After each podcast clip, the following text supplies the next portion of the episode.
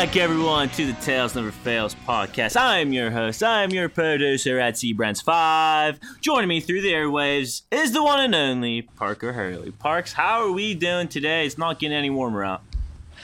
No, yeah, I'm doing okay, but like we were just kind of saying, it's that weird little transition between Thanksgiving and Christmas, and uh, it's always kind of a weird period in the NFL too, because you have, you know, you're wondering you know what type of teams are playing for something what type of teams are just giving up on their year what type of coaches are you know fired it's a really weird time and you know sometimes the bet sizes you know will go down a little bit especially you know maybe i won't play as many because it's like a weird time between thanksgiving and christmas Sure is, and uh, for you fantasy players out there, this could be the make or break week to make the good old playoffs. Uh, there's a lot of implications going on this week, Parks. That's true. So you guys better listen in because I have a pretty decent uh, season-long fantasy team, and we've been doing pretty good on uh, DFS too. So uh, we'll roll in some tips. Well, hopefully, we'll give you some decent bets. So hopefully, just another decent week here. No doubt. All right. Well, I'm trying to load your bets right now. You got a couple in here, but uh, fucking okay. Well, let's start with the first game here, Parks. We're gonna go to the one o'clocks. We're gonna go with a little AFC matchup. Uh, this matchup might have been, you know, maybe looking a little better at the beginning of the year, but now it's not looking as great just because the Jaguars are sitting at three and eight. But the uh, Red Hot Colts sitting at six and five are uh, going into Jacksonville here to play them. And uh, Indy is minus three on the road. It opened at minus four, now it's at minus three. Cody Kessler will be starting at quarterback for these Jaguars and the over under is looks like it's at 48 i'm trying to learn uh, odds and scores and odds new little layout here um, uh, parks you got the red hot colts versus the red the ice cold jaguars out what any leans here what are you feeling i think it opened three and now it's four See, I, I do. I can't figure out this website. Okay, yeah, okay. It's at minus yeah. four now, and because I was like, damn, it's all the way down to three now. That'd yeah. be crazy. Okay, I but, got uh, it. I got it yeah. Anyways, it, it was it was what three, and then it went to four and a half, and I ended up taking four and a half, and we'll see uh, if I'm either crazy for taking four and a half or I'm looking pretty smart for taking four and a half. But it's kind of been my whole theory is that you know Blake Bortles has been kind of one of the big issues for the Jaguars, and I kind of said it on the last one, um, or I've been saying it all season. And kind of, if you look at it, um, you would have some success when coaches get fired. You typically see a bounce, you know, an upgrade for the team. The Buccaneers defense, you know, for a couple weeks there, you know, the, they were going under the total ever since they fired their uh, coordinator, the Browns. You know, ever since they fired their what's his name, you know, start winning a few games here and there. I'm kind of saying the same thing with uh, with Hackett and Blake Bortles, especially for the defense because you look at the defense they're still like they're like 12th or like if you like overall you know looked at their numbers everything overall kind of just stacked everything together put it together for like an overall ranking they'd probably be like around 12th as far as like how good they are. So like they're still above average but they're obviously not where they should be. And i'm still kind of saying a little bit of what they should be comes down to the fact that um Bortles is turning the football over a lot. And you know his career um, interception rate is 2.8% you look at cody kessler's it's down at 1.6% and that's kind of that's been my whole theory, you know, that Kessler turns the football over a lot less. You know, completion percentage 59% for Bortles, 64% for Cody Kessler. You know, yards per attempt 6.5 for Cody Kessler, 6.2 for Blake Bortles. So you kind of, you know, that's where I'm saying is that like at least he's one a more efficient quarterback, and two he doesn't turn the football over. So you have that going for you at least for the offense to where um I know Fournette's not going to play, but you have Yeldon and Hyde. Like you literally traded for Hyde because like you were this this might happen. So I know also their offensive line is banged up. But the big difference between Bortles and um, Kessler is, you know, Bortles is big athleticism and he can kind of avoid sacks and make plays with his feet. Cody Kessler is, you know, a non-athlete. What's, you know, he's not an athlete at all. He's kind of like in the Nick Mullens um, range of quarterbacks. So um, that's what you're getting with this kid. But like he, he still takes sacks sometimes because he he can't one he can't avoid the pressure and two he kind of he's not going to throw that turnover worthy play you know? So he's going to take a few sacks but then you look the Colts are 24th in sack rate you know? Most of their good defensive line players are good run defenders I always kind of say. At least they're pretty good against the run. And I said it you know in the last matchup when the Indianapolis played Jacksonville I said I said this is when you have to bench Blake Bortles because this was his best chance for the rest of the season, and it was against a terrible uh, Indianapolis secondary. And I said he did just enough because he covered, or they pushed the spread. The spread was three in Indianapolis. So if you do the math, just two weeks ago, the spread should be Jags minus three. And I understand that Jags lose two games since then. The Colts win a couple games since then. Um, sure, the Colts are favored, but I still think you get the upgrade of, you know, potentially in Kessler and that he's not going to tr- turn it over. You get the defense potentially playing a little bit. You get the fact that this Colts defense is overrated, or I mean, it's not like even rated that well. You know, it's a bad, de- it's like it's a good run defense, but it's a bad defense in that they gave up you know 300 uh, passing yards to Blake Bortles just a few weeks ago, and they lost by three points and, you know, kind of a decently close game overall. So that's where I'm kind of looking and thinking that potentially um, the Jaguars could cover this game. You look at the Colts schedule, they played the Bills, Raiders, you know, they played the Jags, and then they played the Titans and Dolphins. So, you know, they haven't the toughest team they played is the Jaguars, you know, or you know, the Titans, but the way the Titans just played, it was right off of that Patriots game. They kind of just laid down. Mariota gets hurt, you know, their coach has a heart attack on the sidelines or whatever. Um. So, you know, that was like a you know, that, those are the toughest games the Colts have played. Jaguars played Dallas, Houston, um, Philadelphia, Indianapolis, and then Pittsburgh you know, and then Buffalo, it obviously kind of just fell apart for them.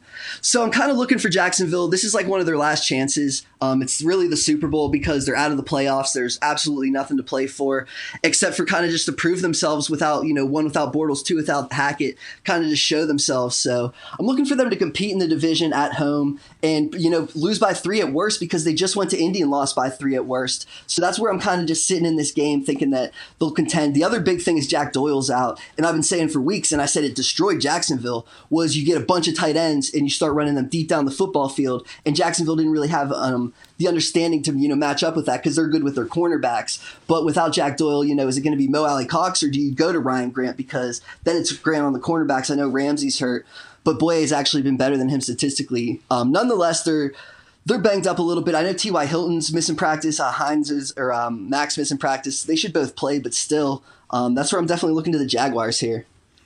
Um, what about is it Erik Swoope? Is that is that the one tight end's name? Yeah, I, I think it would be Mo Alie-Cox. I mean, it's just tough because um, they're looking for a blocker more than they're looking for a pass catcher, you know? Like they yeah. want Ebron to be their pass catcher, and it could be for fantasy, it would be Ebron. It's not going to be any, I mean, it could be like these guys for a sleeper, but the only way they're going to hit is like two catches for 20 yards and a touchdown, you know? They're looking for a blocker that can stay in line so that they can flex Ebron out and highlight him in the passing game. Um, without that blocker, Ebron's blocking, and then it's not like you know what I mean? It's not as uh, overall dynamic. So that's where it's tough. Also, I think TJ Yeldon, because they're not going to run the football very well, but Kessler's going to check the football down a ton. Um, and Yeldon has actually outsnapped Hyde since he's been traded. So I think Yeldon is like a very deep sleeper for fantasy. Fire up your Yeldon, ladies and gentlemen. All right, Parks. Well, that's good stuff. But let's move on here. Oh, we're gonna go from the uh, AFC South to the uh, NFC South here. And we got good old uh, Cammy Newton rolling into Tampa to play Jameis Winston and the Buccaneers. Uh, Carolina's six and five, while Tampa's four and seven. Carolina could definitely use a win here. This game opened up minus three. Carolina on the road is now at minus three and a half. The over/under has dropped from 56 to 54 and a half. Parks, can Cam Newton get back on track, and will Jameis have one of his blow-up games? What's going to happen here? I mean, no, nobody knows about Jameis Winston. That's what makes it so hard to bet on the Bucks anymore. Is that uh, their quarterback is just like so up and down. And ever since that like Washington game, I've just like had a sour taste in my mouth. Like even looking towards um, betting the Buccaneers, but. If should it be a bounce back game for Cam Newton? Like absolutely. You know, he just put up 42 on them. I know it was in Carolina, but that's what he did to this defense. You know, that's how dynamic it could potentially be. in the defense, like I said, maybe it's trending up a little bit, but um, not really in the fact that I just said last week, I think it was a lot of Nick Mullens more than it was Tampa Bay. They just lost Lavonte David. And I know he's practicing this week, but you saw what Matt Breida just did to the Buccaneers without, you know, a guy like Lavonte David playing, and that could just be huge for McCaffrey. Not only that, they've already been really bad to passes to the running back. You know, Lavonte's been, you know, kind of a good edge setter, can blow some runs up here and there. Um, they've been still still been struggling with passes to the running back. That would just be exemplified with without David, who, like I said, is still he's practicing, so you got to keep a look on that. But nonetheless, even with David, er, it's probably a banged up David and it's McCaffrey who's just gonna, you know, he's playing the best football. And you know, I said for a while, and uh, he was better than Leonard Fournette coming out. In like, he's always been better than Leonard Fournette. I feel like and it's just like people get so drawn to the size thing, and you, you know, I don't know. He's just he's McCaffrey's really good, and I think he's gonna have a really big game. And the other one I'm looking for is DJ Moore because I was calling for him the last time they played the Bucks and it was like it was like his first or second start, and he didn't really get too too involved. But I think he's pretty uh, involved in the offense now to the point where you know Devin Funchess is banged up; he's not really even contributing. And they're still, I know they're you know in this losing streak, but it's still like DJ Moore is pretty much carrying the offense from a passing standpoint. Curtis Samuel gets splash plays, but you look, he doesn't like play enough. They don't seem to trust him enough. Um, he's he's dynamic as hell when he plays, but DJ Moore, I think, is the guy that you like really go to in this game because they don't play any of their other receivers enough to really like um, expand and like have a huge game. But DJ Moore could just he it could be like the way he's going. Um, he he can go deep and he gets uh, huge yards after the catch because he's like really thick. He's like kind of Golden Tate-ish. You know you know what I mean with like how thick he is, but still is a smaller player and he can like really move with the ball in his hands. But he's also like he he can get deep down the field. I guess that is kind of Golden Tate-ish too. But um, he could really have a big game against his secondary, and I thought he could a couple weeks ago. And I think it just was that he just wasn't involved enough, and it could just be like a huge um, opportunity. But I mean, at the end of the day, that's where I'm. as like a betting standpoint, I'm you know start Cam McCaffrey, DJ Moore, Olsen, they're all fine. Um, you know, Olsen's kind of it's just like iffy anymore at tight end. You'd probably find someone cheaper, but uh, you know for DFS. But you're, you're looking like the over probably in this game because I mean, if Carolina loses this game, the way that they lose this game is that you're still looking at them, and you know, ever since Pittsburgh kind of exposed them, it's so clear they don't have a pass rush that like can really you know help help their secondary out, and their secondary is like their safeties are you know Eric Reid and. Uh, Adams, who you know Adams is like 37 and Reid's like you know um, he's been injured and stuff and he's been okay, but yeah, they have no pass rush whatsoever. Just been getting absolutely torched, and then their slot cornerback's just terrible. So um, you're thinking Tampa Bay could potentially move the football. I just said last week uh, Jameis had his best game of his career or his season uh, for sure. So and he, you know he, he's playing for something. Like he's just been benched twice He's got like a lot of accusations. Um, I don't know, like, you know, you were even saying, like, is he going to start for any team next year? You know, nobody knows. So he's playing for a lot and he's in like a really good situation in terms of no pass rush, banged up secondary. I don't know if Donte Jackson's going to play, but he probably, um, he's practicing too. So just another thing, but still, Jameis is playing no pass rush for the second straight week. You know, that was another thing. Is I was saying, you know, how bad is it, or how good is Jameis? How bad is San Fran gets no pass rush and he can just sit back and chill? Same thing with Carolina. He could just sit back, throw some deep balls like they're gonna, you know, consistently and consistently and consistently do you know, um, Seattle, you just saw them have a lot of success deep down the field. But I was just saying, you know, they, they just run the ball and run the ball and run the ball. And then when it's time to throw it deep, they did and had success against Carolina. Tampa Bay is going to throw the ball and throw the ball and throw the ball. So I think I think Jameis is a really good play. I think um, all the receivers, I know Djax is banged up. So that just makes Evans and Godwin and even Humphries um, because Humphries would just be solely in the slot. He like rotates with Godwin and Jackson, and they all kind of rotate, so it's like a mess, and you just have to go to Evans in DFS for the most part. But if if Jackson's out, it actually opens up everybody else to like have a really good week. Um, you know, t- uh, Carolina's like 30th against tight ends. Jameis usually goes to Brate in the uh, red zone, so that's even a cheaper option too. So, but really, yeah, you're just looking over. You're looking to get as many DFS guys from um, both sides of the team and that's why I don't know like about the either side. Honestly, I could see Tampa Bay like hold firm. Jameis have a really good game, and you're walking away saying, "Yeah, Carolina's like phony as hell." You know they can't even win on the road. But then you could also just see Carolina get back in the best of ways, and Jameis is just like you know, oh he has one good game, you know, and that's all he, he's going to be a bench player for the rest of his career. So I don't know, but I would definitely look over, and I would definitely look to start guys in this game. Yeah, there's definitely a lot of question marks between JMO and this Carolina Panthers team that you can't really tell if they were good or not. I, I questioned it back in that Baltimore game, and they took care of business against Baltimore, but uh, now it's like I don't fucking know, man, because the Steelers exposed them. They just look very fraudulent. Yeah, it's a weird team. And one last matchup to watch for is the James Bradberry Mike Evans. Um, he was targeted. Mike was targeted ten times. He had one catch. So Mike Evans usually wins that matchup. So that'll be really interesting to see, you know, how he goes back to him because he's going to get 10 targets again. You know, could Mike turn that into like nine for 100 and a touchdown? Like for sure. So, you know, if, if you believe in that one, um, I kind of do. I think that that was a strong performance for Bradberry, but more of an anomaly. Alrighty. Well, let's move on here, Parks. We're gonna go with a little uh, interconference rivalry here. We got uh, Lamar Jackson, the boys, rolling in the hot Atlanta. Uh, this line has actually flopped over the Mason Dixon line. Went from minus one Ravens to minus one and a half Falcons. Um, this is at Atlanta, and the over under is sitting at a nice smooth 49. Parks, um, you know, you got a pretty good Ravens defense here. Got a pretty good uh, Atlanta uh, offense. Uh, what do you what do you see happening here? Yeah, I don't have like a good feel for the side, but I would think the under in this game, um, mainly because I think the Ravens. This is like a playoff game for the Ravens. I mean, it's really a playoff game for both sides when you kind of you know look at how how this is going. And um, Joe Flacco just practiced today, and I've been saying that Joe Flacco's injury status is all dependent on how good Lamar Jackson is. And this is a game where you know if Lamar Jackson loses and it doesn't look good, you probably have to go, or they're probably going to go back to Joe Flacco. Um, if he wins and plays well, you're never going to see Joe Flacco wear a Baltimore jersey a game. You know, you know the injury is just going to flare up, or you know they're just going to ride the hot hand or whatever. So that this is like the the biggest. Uh, this is like the litmus test for Lamar Jackson. But um, I think the one, you know, the biggest issues I would probably have are that, you know, one I've already said, you know, he got he's already he gets like a little antsy, he gets a little too excited. He has some accuracy issues. He could start flaring some passes. And the other thing that I was saying with, you know, against Oakland, you saw that against Oakland, and you saw that against Carolina on the road. Um, I know he wasn't starting, but you still saw that. That's where you really saw it. But then you saw against Oakland that they tried to get him involved as a passer early on. And I was saying, I think that's a lot of because you're playing Oakland and everyone's criticizing the game plan and saying, oh, if they do that against Atlanta, you know, they're probably going to lose this game.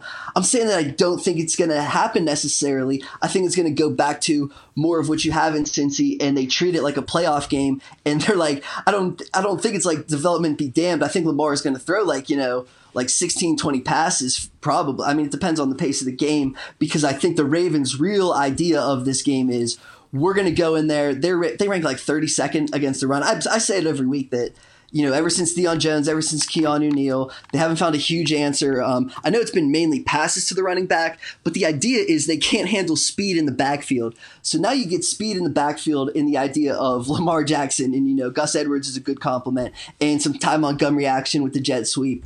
Um, it's going to be really tough for Atlanta to hang up with, you know, hang on with that. But I think the idea with that is, you know they're going to run the ball a ton, like just so freaking much. And that's where I just think, you know, it's going to be like a 24 20 game where, you know, Lamar Jackson, you know, just grinding out first downs, taking some himself. Maybe he does get up to, you know, 20 carries again on this game. And, you know, he probably is going to have some success running the football. But like, it's just going to be him and Gus Edwards just running the football, really trying to grind this team out and really trying to, you know, kind of spare their defense due to the fact that their defense is playing, you know, in a dome against this Atlanta team who's like really trying to get right. And, you know, Atlanta, what their last couple weeks, they've really struggled. They struggled, um, they, or they beat up on Washington. Then they struggled against Dallas. Then they struggled against New Orleans. And, you know, Baltimore doesn't get any easier in terms of, you know, who that matchup is. Uh, Dan Quinn talked about trying to get back to the running game. Like, they can't run the football in Baltimore. That's not going to happen. You know, the one area where you kind of think is that – they're probably going to put Marlon Humphrey on uh, Calvin Ridley, which is really interesting because they both went to Alabama together. So that's going to be like I don't I honestly don't know who's going to win that. I know Marlon Humphrey has been awesome this season, like really freaking good. Um, probably like in terms of everything, he would beat Ridley. But like then again, you know, who knows what kind of tricks Ridley has up his up his sleeve in terms of Humphrey, you know. But then I think that really sets up for Julio should just. I mean, I don't know if it'll be another touchdown again, but it's going to be the same old Julio, like seven for one thirty, because Jimmy Smith is just struggling. Michael Thomas really had a huge game against him. I think he could be, you know, pretty similarly. And that's where I think, you know, Baltimore is kind of saying, you know, and Brandon Carr's playing in the slot, and he doesn't really play in the slot often. You know, this is actually it's because Humphrey's playing so well. They can't, you know, they can't take Humphrey out. They can't bench Jimmy Smith because he's rehabbing or you know, you just got back from an Achilles injury. Like they and Carr is like still playing pretty well. So they have to put Carr in the slot, but it's un, like it's unknown territory for him. And that's why I'm saying with Baltimore on offense, they have to look at this game and they have to slow this game the hell down and they have to just run the football like crazy. Um, and if, like I said, if Atlanta runs the football, then it's like a huge, you know, this game's going to fly under. Um, and that's a good that's a good thing if you want to take the under.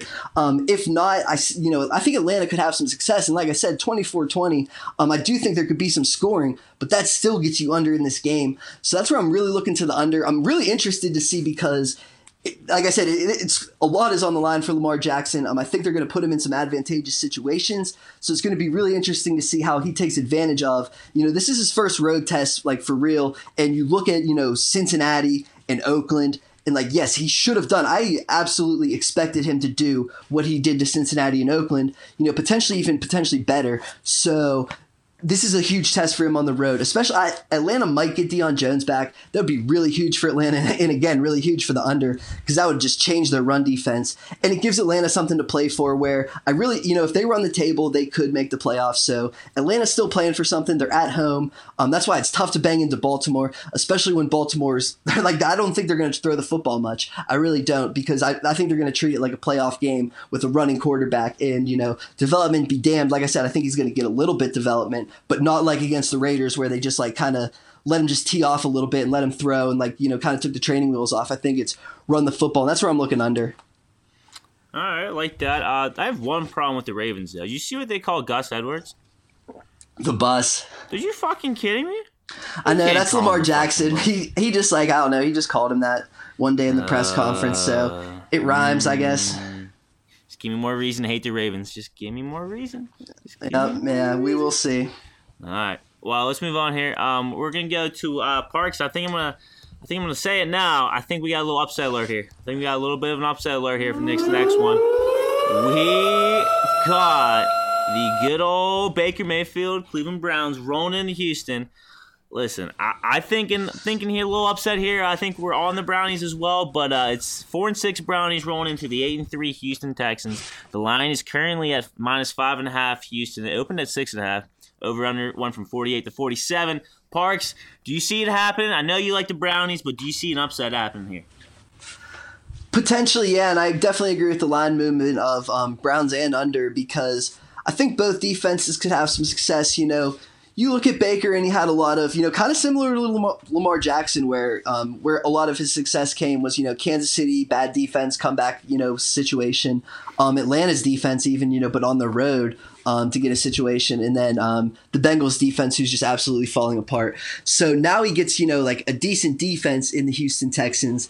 But yeah, I mean, my thing has been for like a long time that um, I'm wondering how good Houston's. Uh, you know how because of the schedule i'm just wondering how good you know they actually are. I don't think they've actually like really been tested. I think this, as crazy as it sounds, is their best test. You look, you know, Dallas was a good test on the schedule. They beat him 16 to 13 in overtime because Jason Garrett made a terrible decision and they didn't even have Amari Cooper. Like the way Dallas is playing now with Amari Cooper, Dallas blows out Houston in that spot. Like that, that's what we're thinking about with Houston is like the potential of them. You know, like I said with Indianapolis, that was no Jack Doyle and Castonzo, and I'm already afraid of them without uh, Jack Doyle, and they have Castonzo back, and they've run wild ever since Castonzo came back. But they were awful. You know, they built, they've got into a huge hole. Um, a lot of it was because of Castonzo.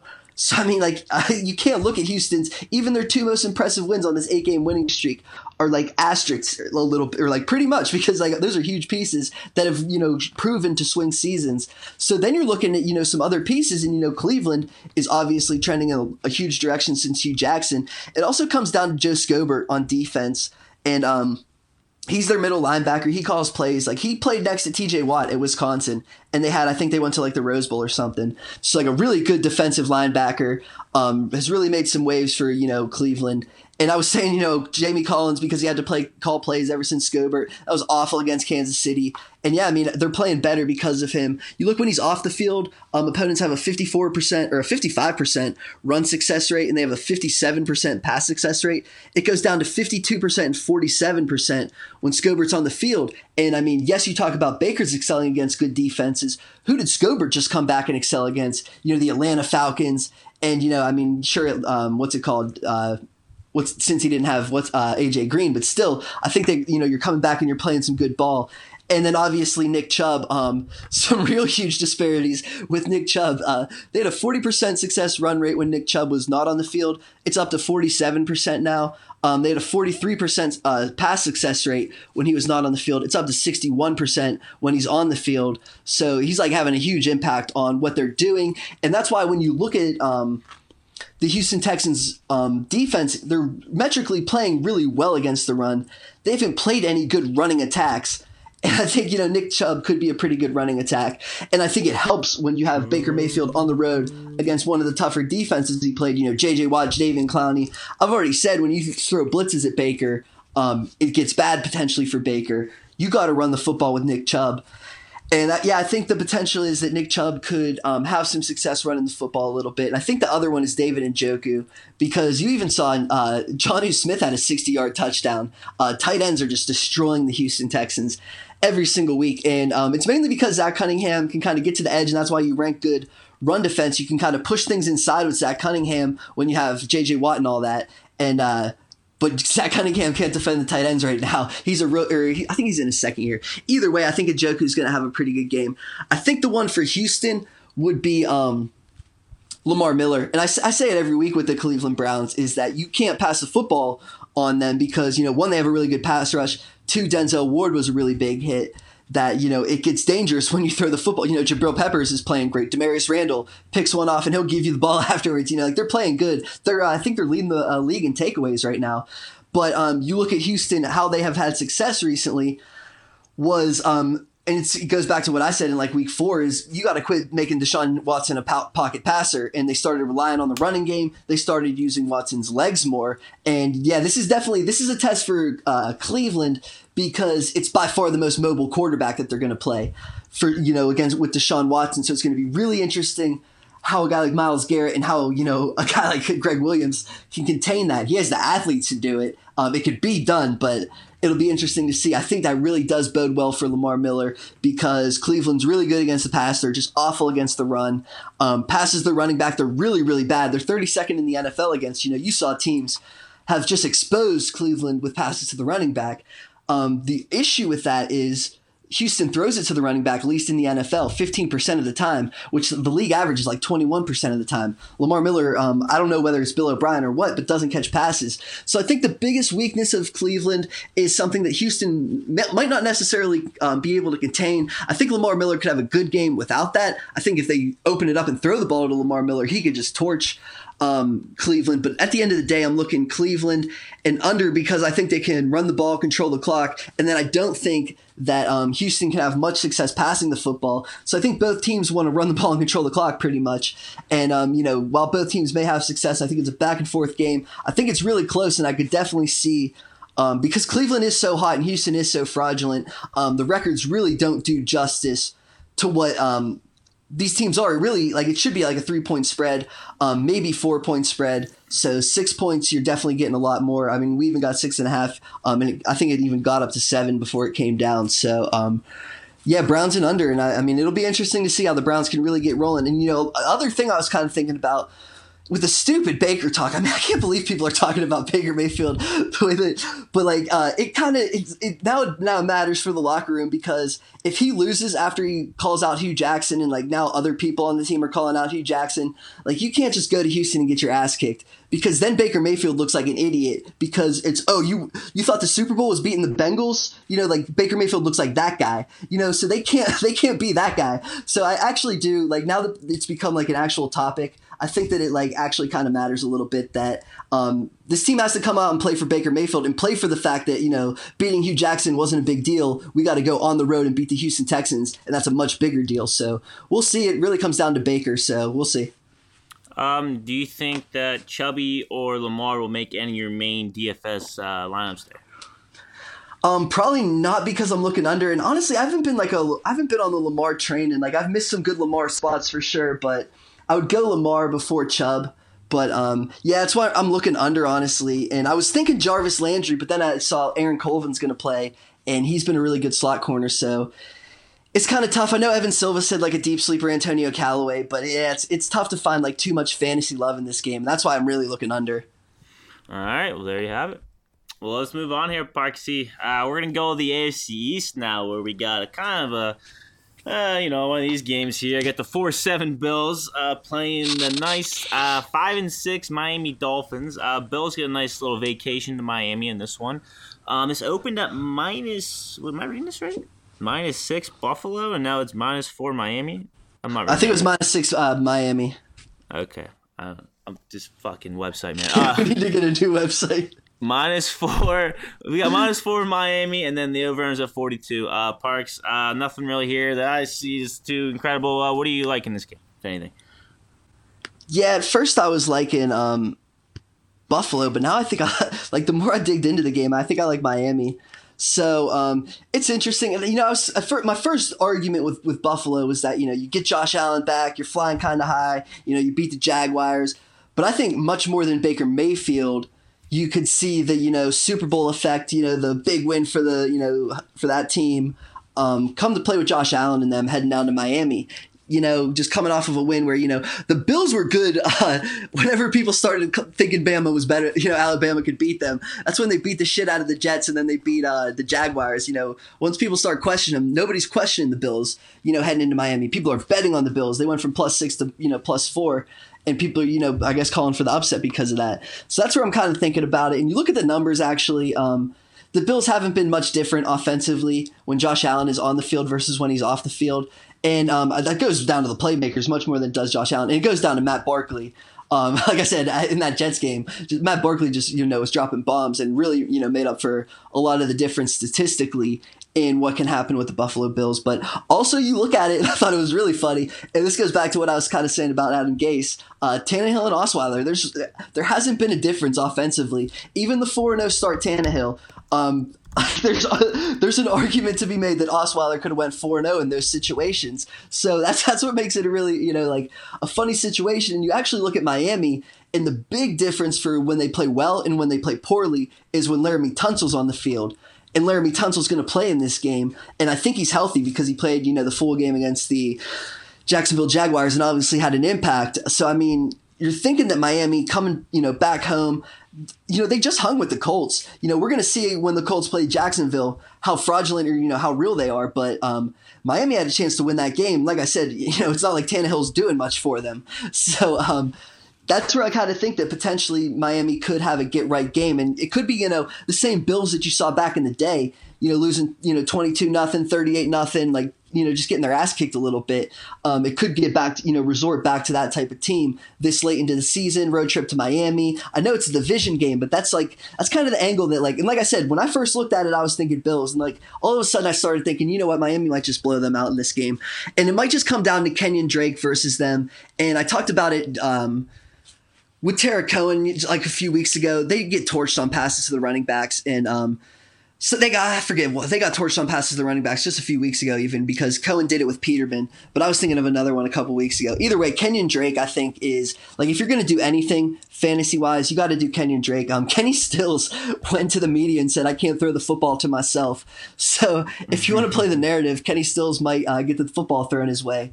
But I mean, you look at Miami, and it's what Adam Gase does. And I mean, like I said, I mean, technically, and by the numbers, it's working. Just the way he's shuffling in receivers, um, kind of in and out. And like nobody's a good play because everybody gets four targets. You know, that's just like what's going on in this in this team. But I really think you got to ditch the Frank Gore stuff because Buffalo has a huge, you know, great front, and you got to get some Kenyan Drake action. So Kenyan Drake, the sleeper, I am calling like you know maybe twenty seven nothing type of stuff. Um, I think it could go over because Miami's defense is terrible. Um, and you know maybe Josh Allen starts running for some, and then you know it's like what 27-17 goes over. I'm pretty sure. Yeah, it definitely goes. It's 44 goes over. So that's what I'm saying. I think I could actually 27-17 might be my call for this game. So um, I'm thinking Dolphins and over. That's what I was kind of thinking of for the first part. And yeah, I think Dolphins get right a little bit, and I think they score some points. Um, so that's that's where I'm leaning with that one.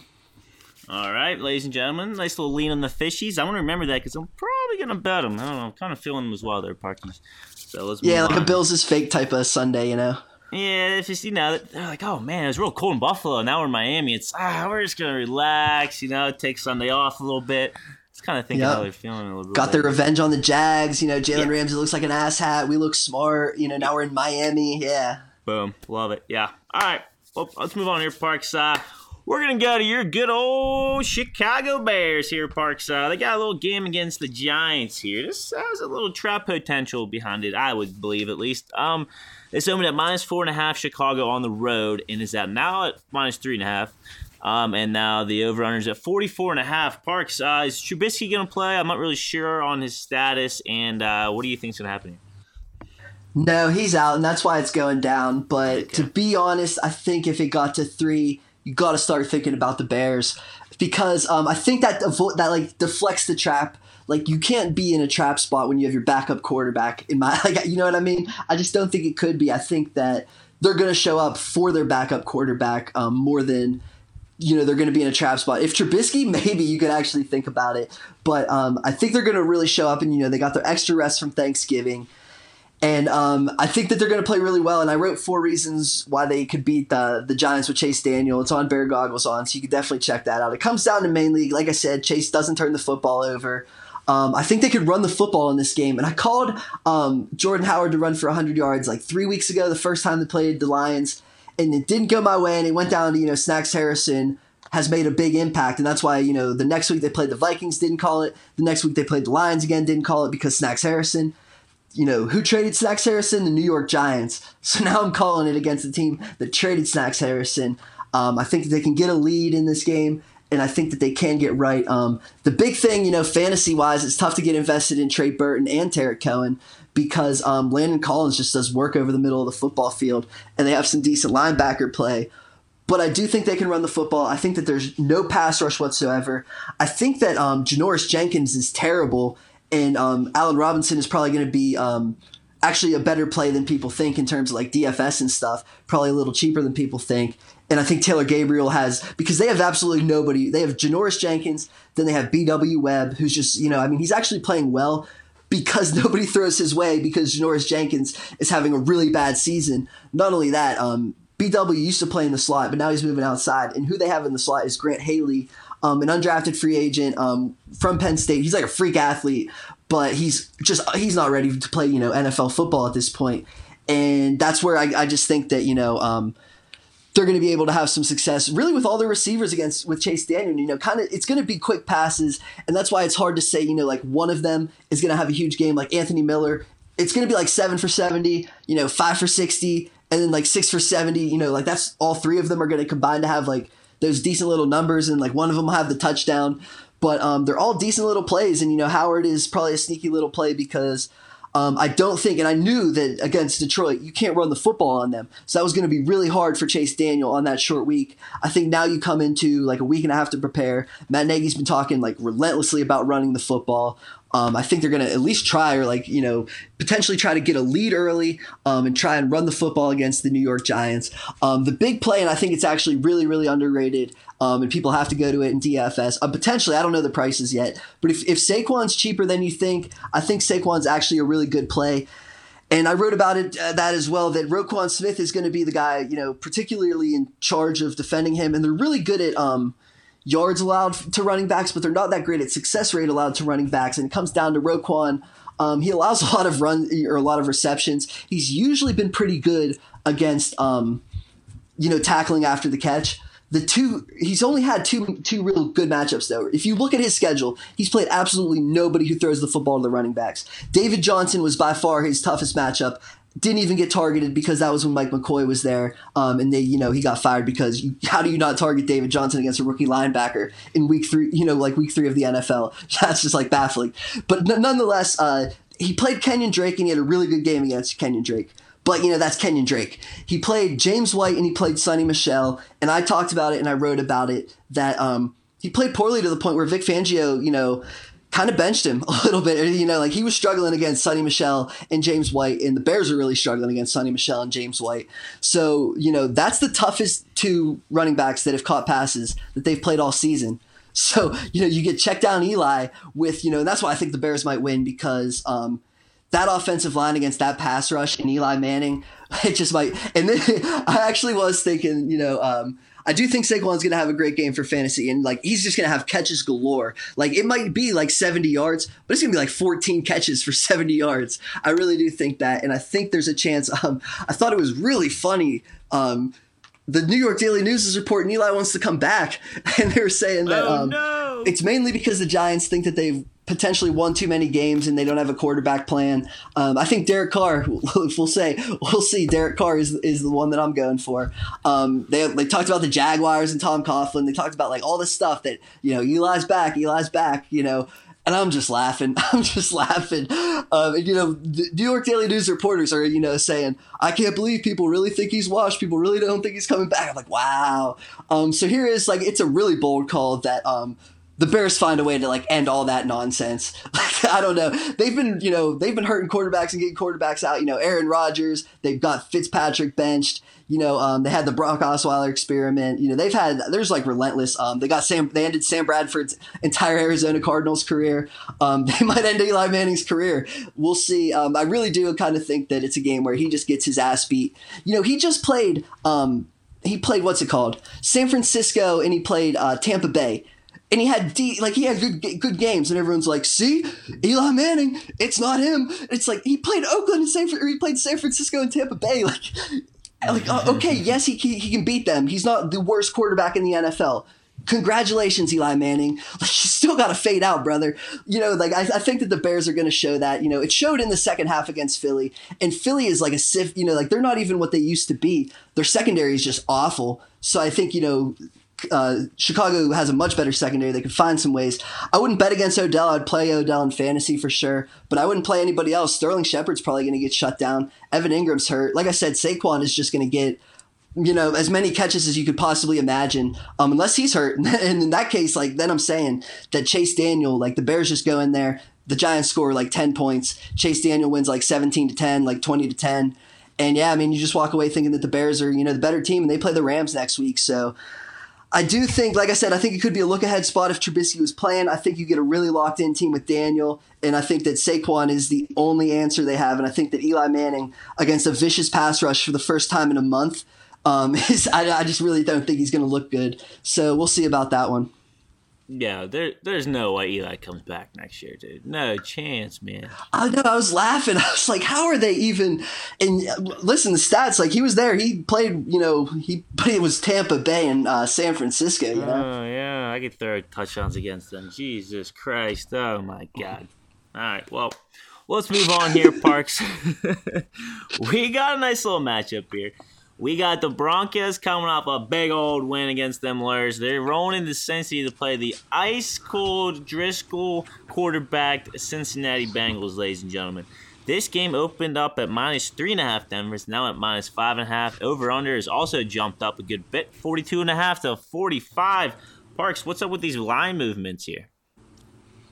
Yeah, I don't know. I feel like someone's going to come back on Cincinnati, or at some point, you're going to get people taking Cincinnati, I think that you know, and I say it all the time. Andy Dalton isn't that great. like as good as you know, the thing about Jeff Driskel is at least he's athletic. So, um, and the bigger thing about Jeff Driskel is like AJ Green might play. So if AJ Green plays, it's really interesting because um, and I said I've been on Denver for a while, and um, it's hard. It's really hard because this team but um, you're totally gonna get a Denver flat spot here. Like, there's just no doubt about it, in my opinion. I, I mean, like, like I said, Cincinnati is like a real in a really bad spot um, in terms of like who they are. And you know, I have some numbers against Nick, like with Nick Vigil on and off the field. It's crazy because um, I was just looking it up. You know, the big ones are explosive. Um, explosive runs go from seven percent when he's off the field down to three point two when he's on the field. Twenty three percent passing down to sixteen. So like ever since Nick Vigil's been off the field, it's just been terrible for them. But at the end of the day, it's one is uh, you know Case Keenum, two he's on the road in you know the Eastern time slot, and um, we've been against him two times so far in the Eastern time slot. One was against the Ravens. The Ravens were laying six and covered pretty easily. Um, they needed a block kick. The Broncos did to even come close to that game. Um, and you know, we kind of see what the Ravens are. You know, that was with Joe Flacco. You know, we saw that was like a four and five team that they went to Baltimore and just got their asses beat. Um, speaking getting their asses beat, they went to um, New York on like a really, you know, on a really, you know, potential soft spot against the New York Jets and just got completely destroyed. You know, Isaiah Crowell is setting, you know, team records against this team. So like, and now, you know, and I I kind of said it, we were on the Jets in that situation where um, you come off, they just played Mahomes and now they're on the road against the Jets um, in a, you know, a bad spot for this team. And it's the same situation. You just beat the Chargers and you just beat the Steelers, and now everybody thinks that they're back. And like, um, it's it's a really it's a tough spot for them. I de- I think for you know with Andy Dalton, I would probably would have been on them, and that's why I keep thinking that like I'm getting extra points for Jeff Driskel. I probably just have to pull the trigger. uh, I just got I need AJ Green honestly because this is like their defense is so freaking bad. I mean, I still think Lindsay will have a decent little game. I think Emmanuel Sanders um, always he always tends to play well against Cincinnati. So I mean, he's playing for a contract, so he's going to play well. But you know, Courtland hasn't broken out in the way you thought. Um, you know, they're down to Matt LaCosse is a guy, and you know, is their tight end at this point. So you know, and they're they have their center. Um, you know, real like their first real road situation with their backup center. So um, it's tough to you know lay all these points with um, with what's their names, especially when you consider that you know it's probably a bigger get to get AJ Green than it's a bigger drop to lose you know Andy Dalton. So um, that's where it's tough. It's just their defense is so freaking bad that like it's really hard to you know say anything positive about them right now, um, especially against a Denver team that is rolling. So I mean could Denver win? Like, yeah, for sure. But at the end of the day, they showed up so flat on the road in the 1 p.m. slot, and they're such a poorly coached team, and they're coming off of emotional stuff, and that's where it's just hard to say that like Denver could actually be um, could be a play, especially when you're laying this many points. You know, back back at like three and a half, but I really think like at six or like some point, um, people just start taking Cincinnati. We'll see. Um, I don't know yet. Yeah, this game's very weird. Both five and six. I mean, I feel like both don't really I mean, Denver has a better shot making the playoffs, and they both definitely think they will. I feel like Cincinnati's kind of given up, but I don't know. I guess we'll see. Denver's definitely coming to East Coast and whatever. But, you know. Yeah, another one is uh, C.J. Uzomah. They're the worst against the tight ends. Uh, Jeff Driskel, uh, Evan Silva has it that like he targets the tight ends. Like he did it in the preseason, like an unreal amount, and then he targeted the hell out of. Uh, once Andy Dalton got hurt, he went like straight to Uzomah, and they really are. Uh, Denver's terrible against tight ends, so um, I would look to Uzomah in fantasy honestly as like a real sleeper in this game. Hell yeah, he's like your flex guy that like you already have a tight end, but like you need like a two thousand, three thousand dollar guy. Boom, Uzomah. Yeah, that's exactly it right there. Yeah, he's just super cheap. You plug him in, he catches like honestly, he could catch like some crazy passes, or he could catch a touchdown because um, that's where Denver stinks. So we'll see. We shall see indeed. All right, let's move on here. Uh, we're still in the one o'clocks here. We got a little NFC battle. We got the big old 10 1 Rams rolling in Detroit to play the 4 and 7 Lions Parks. Uh, this game's sitting at minus 10 Rams and the over under 55 and a half. Parks, do you, do you see a nice little steamrolling of the Rams over the Lions here? Potentially, and that's why I would look to the under, honestly, because I feel like that's a pretty high total. Um, but I do kind of think there could be some potential fireworks. But honestly, with Kerryon Johnson, I feel like they could compete in this game. It's just he, he still isn't practicing, so um, that's like the whole thing. Eh, you know, Detroit is like predicated on this run team. I think they could run the football on Detroit or on uh, St. Louis or whoever the hell they are. Jeez. Um, yeah. But either way, I think I really like Kerryon Johnson would just be awesome in this spot. And it's like such a great bounce back spot. And like they're trying to find this identity and they're trying and they're trying. And like uh, Seattle found themselves against uh, LA in like the biggest way. And, you know, they're six and five uh, from kind of like finding themselves. I think they were like one and three in that spot. So, um, like it's a spot for the Lions, like at home. You know, they're coming off of the bye week. They're coming off the Monday Night Football. You know, everyone's thinking, oh, they're going to kill them. You know, I could see Kerryon Johnson. Um, it's just I couldn't see, you know, LeGarrette Blunt or Theo Riddick or like these guys. You know, that's tough. Especially, you know, Aqib Talib comes back. Um, it's going to be interesting because, you know, you probably put Talib on Golladay, but like that's if you throw him that on him, you know, in his first game, then like you're throwing a lot at him, especially in a game where you should be able to win. Um, if you throw him on like TJ Jones, you know, you kind of get him adjusted. He gets his feet wet. He has a decent little game, but that means you know Marcus Peters is on Golladay, and I think Mark or you know Golladay um, has success against Marcus Peters. So I think you know if if Kerryon's in there, I really think like Kerryon's like a lock and just has like 130 yards and a touchdown, and they lose by like seven. You know, it's just like I it would be. I really think, uh, and it opened 10 and a half, and I was like, man, at 10 and a half with Kerryon Johnson, I'm all over that. But without Kerryon Johnson, I'm not even like close to on that. I could just see the Rams um, being able to do something. And, you know, the Rams on offense, the big thing is, you know, I, I just said it with Snacks Harrison. Um, Detroit is such a good run defense ever since they traded for Snacks Harrison. It's crazy. But um, they're just awful everywhere else now. And, like, that's even crazier that they just got awful everywhere else. Or they, like, they weren't great anywhere else. But um, yeah, you hire a defensive coach and your defense is sad. So, like, they, I don't know, their, their whole thing, and I've said it for a long time, is they're putting, you know, square holes and round pegs and all that shit and they need like a huge an entire rebuild of their defense. Um, so we'll see with Patricia, but like that's where you know. I don't think Gurley's going to have success running the football, but I just said Tarik Cohen could have had three touchdowns catching the football, you know, just last week. Like, could Todd Gurley catch three touchdowns and I'm telling you to fade him because he can't run the football? Like, yeah, I would, I would feel stupid doing that, you know? So I'm not going to do that. And that's where I would think that, um, and that's where I'm saying if you can't run the football with Kerryon and you can't control the tr- clock, it's just going to get completely away from you. Um, they're going to have success with Gurley. You know, um, Cooks, um, he's just going to get away from, you know, whether it be Slay. Um, I, I, think you probably put Slay on Woods, and then Cooks is just like running free though. So um, that's a mismatch. You know, even Gerald Everett is like um, I would take Uzomah over Everett, but I think Everett's like a decent little play. Like they could have the Rams could have some success moving the football, and I would look under because like you know, what if it's like 38 to 14? It, doesn't that probably go under or something? That's like 52. So um, that's like where you're kind of looking. But like also, you know, what if it's like 28 24? You know, and that's what I think it could be if um, Kerryon Johnson plays and you can control the football with Kerryon Johnson and have some success with him. I just, I mean, Theo Riddick is like, he's the same play every single week. And like, he catches a bunch of passes. He gets like 60 yards. Um, maybe he does catch a touchdown. Maybe he doesn't. Um, and he's, yeah, I mean, he's in a plus matchup. Absolutely. Um, and for DFS, yeah, if you want like those consistent points, you go to it. But as far as like betting on the game, you're saying, yeah, they have a chance to move the football because of Theo Riddick. It's like I can't like I can't say that. The only thing I can say is if they have Kerryon Johnson, I really do think they'll cover. Um, I just I haven't seen anything positive about Kerryon Johnson, so it's really hard to say that.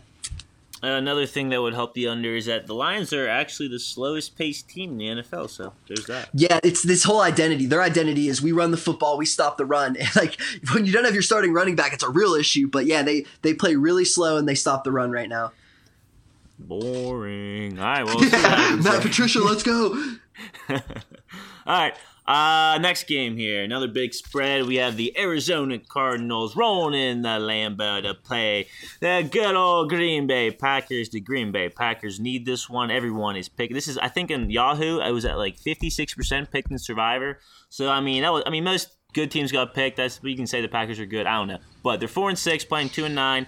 The spread is at minus fourteen. Green Bay it hasn't moved from there. Uh, the over went from forty six to forty four.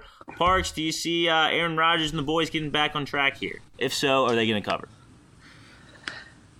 Yeah, I, like I don't know. It's it's tough for me because um, my whole thing has been like you know there's something not right with Green Bay. Um, Arizona has a little bit of life you know, I like teams kind of, you know, coming off the blowout in this situation, but the Packers, I feel like at some point, like you gotta like you gotta get somewhere with this freaking team. Like you have Aaron Rodgers and like Mike McCarthy, as you know, whatever the situation is, like it's not this bad. You know, they've had a rough schedule. They've had some tough situations. You know, they found a way to cover against Miami, and Miami is, and like I said, Adam Gase, they're they found ways in that game to kind of compete with Brock Osweiler. Um, and Green Bay still did cover. So I do kind of think Green Bay has a chance to get right in this game. And like it comes down to I don't think there's enough life in Arizona. And you know, I'll have to spend some time before I kind of look into it.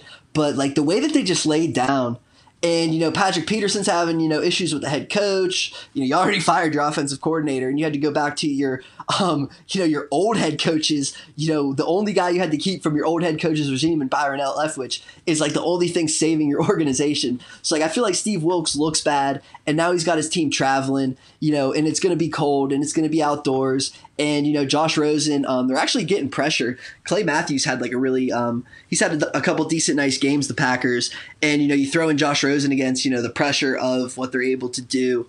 Um, you start to get a little nervous about that. So that's where I do think, and I think it's a get right game for Aaron Rodgers, and I think it's a get right game for Aaron Jones. And I think Evan Silva tweeted that it's like both of their birthdays or it's one of their birthdays. So um, I think Aaron Jones is like the big play. They give up like they're like 32nd in fantasy points allowed to running backs. So um, he's the big play. They've obviously kind of figured out that he's their guy. Um, they're going to throw to him. Hopefully, they're going to throw to him, and he would just explode all over them, and they would just you know be able to close out the game because he can run the football all over them, and it would be tough for the Cardinals. They just lost Josh Bynes, who's pretty much you know as far as a linebacker, their best run stuffer. So they're going to have some hard times in the second level competing with Aaron Jones, and if Aaron Rodgers, who you know. Um, he like he has to show up or like he has to you know play pretty well at some point here. So I think Aaron Rodgers plays you know well enough to get them a lead, and then you sold it away with Aaron Jones. I think Rodgers is like a decent fantasy play, but I think Aaron Jones is like the real fantasy play.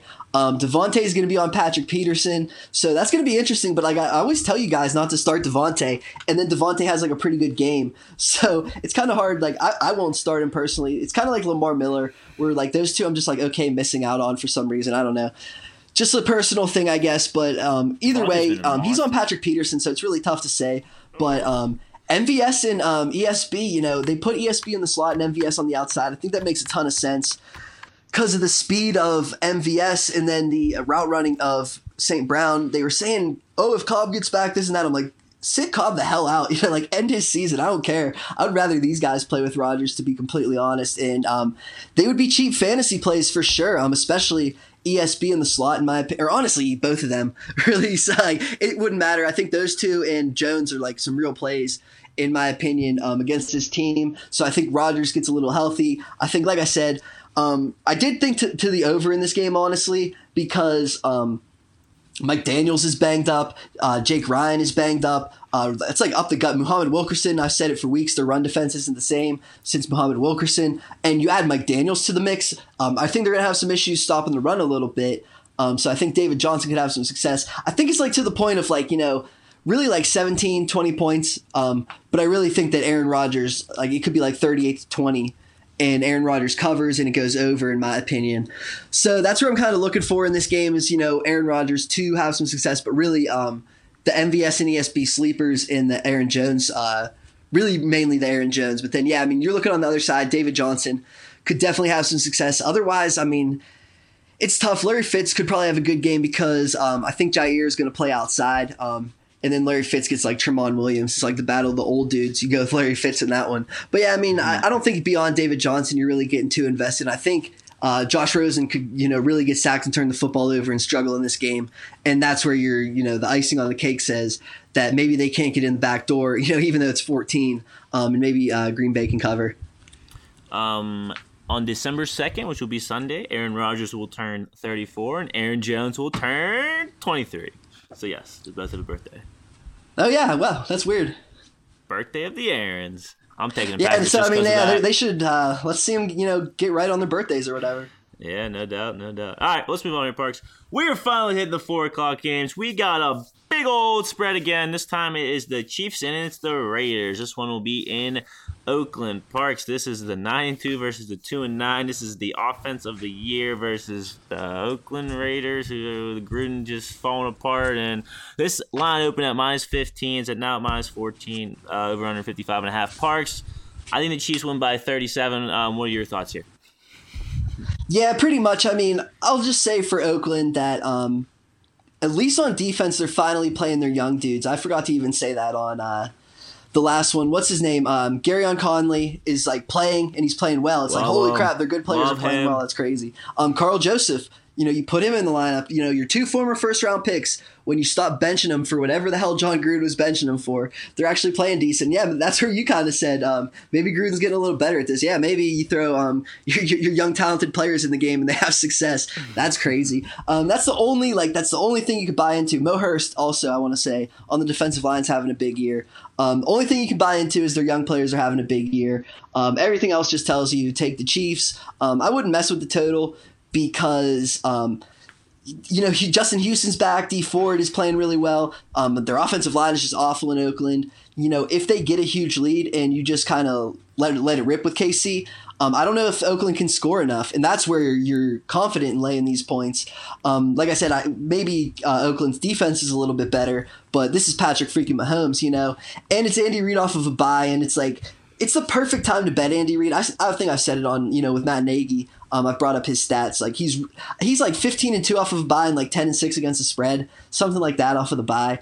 Um, and it's because he's like the best game planner there is. And you give him two weeks to game plan for you know this defense. Sure, Gareon Conley and Karl Joseph are playing well, but you know it's the Mahomes train, and that's why yeah. I mean the whole analysis is just like don't miss out on these guys. You know, like start Kareem Hunt, start uh, Kelce. You know, find some value in Chris Conley. I think. Or, I mean, I guess we'll see. Um, it, it, I don't know if Watkins. I haven't honestly looked into Watkins' status, but if he's out, um, you could definitely find some value in a dude like Chris Conley. So um, that's like kind of you know like the sneaky place because I mean I, I, bet these guys are high priced, but um, honestly, don't let the high price of Mahomes scare you, and don't let Gareon Conley.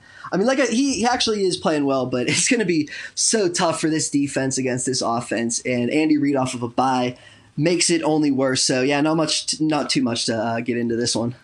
Um, the only reason I would think to fade the Chiefs this week is because Mahomes just signed with guess who? Hunt's Ketchup instead of Heinz. So oh, that's I, crazy. I don't know if I can get behind him this week, man. I don't know. Mm. Oh, I look at him a lot differently now. That's I weird. Know, Damn. Dude. Can you believe? I think Hunt's is more based out of the Midwest. I could be wrong. Could be totally making this up, but I don't know. I think it's Ohio, so I mean, I, I, think it's yeah, it's probably just like you can't go into Heinz Field with a Heinz endorsement. yeah, yeah, that'd be a bad look there. But okay. We see you, Patty. We see you. All right, well, let's move on, Parks. Next game, we got the Jets. We got the Titans. Titans could use a win here. They're five and six. Jets are out of it. They're three and eight. Um, I'm not sure who's playing quarterback for the Jets, but the over/under's a nice smooth forty, and uh, Tennessee is I wow minus nine. Damn. Uh, looks like they think Tennessee's going to roll here. Uh, what do you think, Parks? Yeah, I think that's way too high. Just like like you said, I think that's just like weirdly high. Yeah. Um, and you know, someone pointed out Tennessee averages like 17 uh, points per game right now. So like, how are they going to cover a nine point spread in yeah. this situation? um, that would be really tough. So uh, um, it's it's honestly Jets or pass on the spread because like anything over seven just seems crazy with Tennessee. But Tennessee should be in a get right spot. I mean, you kind of look at um, like I just said, you're up 10 7 on um, Houston. You have a real good chance to go into their house on Monday Night Football and make it 17 7. And then all of a sudden, that game just changes on one play. You know, and 17 7, that's just like a completely different game. And you kind of look at the Jets and say, well, if it's 17 7 against the Jets, you know, they're beating the shit out of them and they're kind of putting it away. But, um, their offense is just weird. Tennessee, you know, um, they're another team that doesn't really play with much pace, and um, they're really trying to run the football. And you know, I kind of said um, Sony Michel's a great DFS last week, so I mean, um, they're trying to get back to Derrick Henry. I still think Dion Lewis is just like he's been better, so I mean, he would be the better play in fantasy, but they're probably both. Um, because you, you really just want to get them like on the football field. You know, someone drew up, uh, you know, kind of I don't know if it's like talking crap on LaFleur. And I mean, it's true. I, I can't stand some of the, like the, the weird things he's doing, um, like that fourth down play call. And you know they were saying, you know, he comes. It's like third down, and he comes out 13 personnel and passes the football, and like everyone's applauding, um, you know, Shanahan and McVay for doing stuff like that, and he's a Shanahan McVay guy. It's just like his tight ends are. I, I honestly don't even remember their names that um, he lined up at tight end, and it's like these are your wide receivers on a third down play, and it's like yeah, I do kind of get that too. So um, I think it's more of for LaFleur in the offense, it's more of personnel than it is the play calling. But yeah, I mean, at the end of the day, they're just not scoring enough to cover a nine point spread. So that's where it's really tough. And they're just going to run the football. That's like all they really can do at this point. I mean, Corey Davis, I think, could get deep um, because I, have been saying for a while that you kind of can t- attack the Jets in the slot. And the one thing that Corey Davis has been able to do in the last couple weeks. You know, he he has his huge game was against Stephon Gilmore when he lined up like all all of his catches came from the slot. So I think you get him on Buster Screen in the slot, and that could just be some real trouble. So I mean, I think Corey Davis has a good game. I think their running backs have a good game. But I mean, I don't think the Jets really. Um, it's tough to get invested in them. I think they, you know, you can run the football and you can throw the football, you know, to their running backs against the uh, against Tennessee, and that's why like I would like to say Eli McGuire. It's just like the last time I said him, he had like three carries. So um, you know, it's uh, they clearly are you know probably easing him back in from an injury. He's a second year player. He's like a lower level player. He's kind of getting his feet wet. It's tough to say that like he could have a pretty big game against them. So um, the other thing, if Robbie Anderson plays, you would get him on Malcolm Butler. And um, that's a huge issue because of Robbie Anderson's speed um, and his like deep ball ability. So Robbie Anderson would torch Malcolm Butler. I, I honestly haven't looked into his health enough. I honestly haven't looked into this game enough. So um, I would definitely lean to the Jets and think that they could have some success running the football. They could have some success against um, what's his name Butler. And I don't think Tennessee scores enough, you know, to the point where you could lay that many points with Tennessee. So um, I think that total's too low to you know look to the under because I could, like I said, you know, all of a sudden um, McGuire and what's his name break one, and it's like a 27-14 game. But um, I do think that you could probably look to uh, the Jets more than you would look to Tennessee. I do think I'm probably not going to watch this game at the four o'clock slot because it, it looks boring. Uh, yeah, that's going to be a skipper. Yeah. All right. Well, you know what game I'm gonna watch, Parks? This next guy here. This is gonna be a fucking beauty of a game. We got the six and four Vikings. We got the eight and three Patriots. If you're a Steelers fan, if you're a Chiefs fan, if you're a Texans fan, even if even if you're a Chargers fan, you're probably looking for these Vikings to upset these Patriots. And the spread opened at minus six Patriots, but now it's minus four and a half and the over unders at 48 and a half. Um, Parks, uh, you lean anyway here. I think Gronk can just added a questionable tag to him. I don't know. It looks like Thielen's a little banged up too. What are your thoughts here? Yeah, I don't really know on the injury fronts. Um, I don't really have a lean for this game, honestly. I'd probably look to the under more than anything. And it kind of goes back to like, um, you know, the big thing that, and I say it all the time, that the way that you beat Tom Brady, the Vikings are absolutely designed to beat Tom Brady. Um, because you get home with four, and that's exactly. Um, and they threw stunts at what's his name, Aaron Rodgers, like nobody's business, and that would be the most effective way to do it against Tom Brady. Like they did, what they did against Aaron Rodgers is also the game plan to doing it against Tom Brady. You know what I mean? And they have the pieces because um, Griffen is back, and like I've been saying ever since Griffen's back, they're back on defense. And like the big issue with that is Xavier Rhodes is hurt you know, and like I really don't think Xavier Rhodes is going to play. And then you start to get into it's Holton Hill and it's Trae Waynes against Tom Brady, you know? And I say, you know, there's one big thing with with Tom Brady, the way that he's able to kind of combat that, you know, four man rush. Yes, the four man rush of the Eagles got to Tom Brady. Tom Brady played the best game, like probably in quarterback history against the Eagles. You know, he was so damn effective against that rush. The rush just got like one or two stops and won the Super Bowl because of it. Um, Tom Brady's able to beat you with his mind. He's able to like see three steps ahead of you, and he's completing the pass and he's beating the rush by getting the ball out of his hands before the rush is able to come to him. You know, that's how he's typically done it. That's how he's beaten um, the Eagle, or you know, he didn't beat the Eagles, but he had a lot of success against the Eagles. That's how he beat the Seattle Seahawks in that Super Bowl. Um, that was really impressive. You know, all these teams, you know, with four man pass rushes that like really can get home and can really kind of sit back and drop seven into coverage. Um, that's how he beats them. It's just the quick, maniacal passes, so he's able to get the job done. And that's where, like, he has to do that in this game because uh, Minnesota ranks fourth in adjusted pass rush right now, and they're not doing it. I know I just said Shaq Mason and uh, what's his name, Trent Brown came back, but like without them, they haven't been doing a good enough job protecting Brady. Um, with them back, I mean, potentially, yeah, for sure but you also added Minnesota such a great defensive line that um, it's going to be really interesting. I don't think there's going to be any ability for Tom Brady to throw the football deep down the field. I think that, you know, the good thing with Trae Waynes is like he's really fast, he's really physical. That's good deep down the field. I think that, you know, like uh, Josh Gordon, uh, Julian Edelman, I think they could have some success on him, especially um, Julian Edelman against Mackensie Alexander in the slot could probably be some success. But like, I don't think they're going to. Um, like destroy the Minnesota Vikings on offense. I think they're going to have some success. They're going to move the football. It's going to be that quick, crazy Tom Brady. Like you know, he's like 28 for 31, but it's like 200 yards. You know, just like he's just like moving the football maniacally down the football field, um, kind of taking his time, doing his thing. And that's where I'm like really looking under in this game. You look at the Vikings though, and you know, you probably make a case for the Vikings based off of the fact that the big issue with them is every week they're just getting destroyed because their offensive line is terrible. And Kirk Cousins, um, Arif Hasan of the Athletic had a really funny piece, or like it's not funny, it's like a real, it's a real piece how um, Kirk Cousins reacts the same way under pressure that he does when he's from a perfect pocket, and that's why like his passes are so bad under pressure because he he doesn't change any like ability like he throws the same exact like he steps the same way he throws the same way like he doesn't change his arm slot anything whatsoever. He throws the same exact pass every single time whether he's under pressure or not. So he really like under pressure it's not been great for him.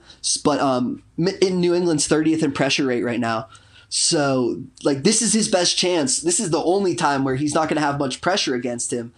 Um, it's also, you know, like a decent run game. They're really trying to run the football with Dalvin Cook. Get back to that because they have no balance whatsoever. And that's where you look at Bill Belichick and you say, well, Bill Belichick takes the one, you know, the best thing away from them. Um, he already can't pressure them. They're just, you know, they're probably just going to like just throw crazy coverages at Kirk Cousins, um, make him read a lot of defenses, make him read a lot of blitzes you know, drop a lot of guys back and really just, yeah, try and confuse the hell out of him and pick him off.